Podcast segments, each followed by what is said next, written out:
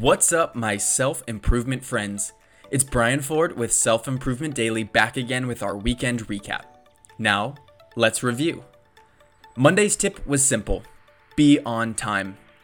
Not only does it help others work with you and be more comfortable depending on you, which in itself is extremely valuable, but it also is a statement to yourself that you prioritize the way you spend your time, in that you're carefully taking care of your most valuable asset it's about self respect more than anything. Tuesday was a difficult concept, but eye opening. It's that flow is at the intersection of discipline and surrender.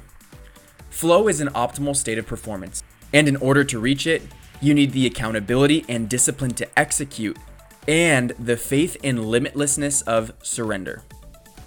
Wednesday was a tip that I've been using for a few months that I've really liked. Read two pages before you go to bed.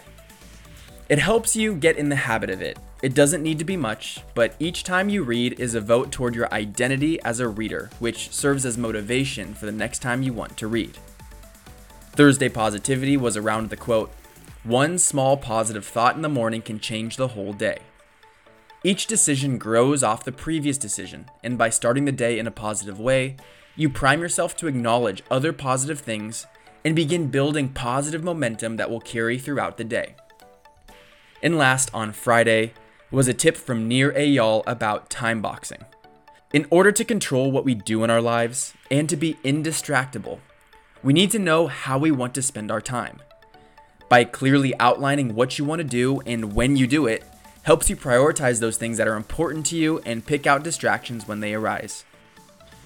Expanding on that, if you're a close follower of the podcast, you'll notice it hasn't been two weeks since our last self improvement sit down. But I don't care. I have another one coming out tomorrow with the brilliant Nir Eyal all about this new book, Indistractable. Definitely check it out. But until then, have a great day. I'll see you tomorrow on Self Improvement Daily.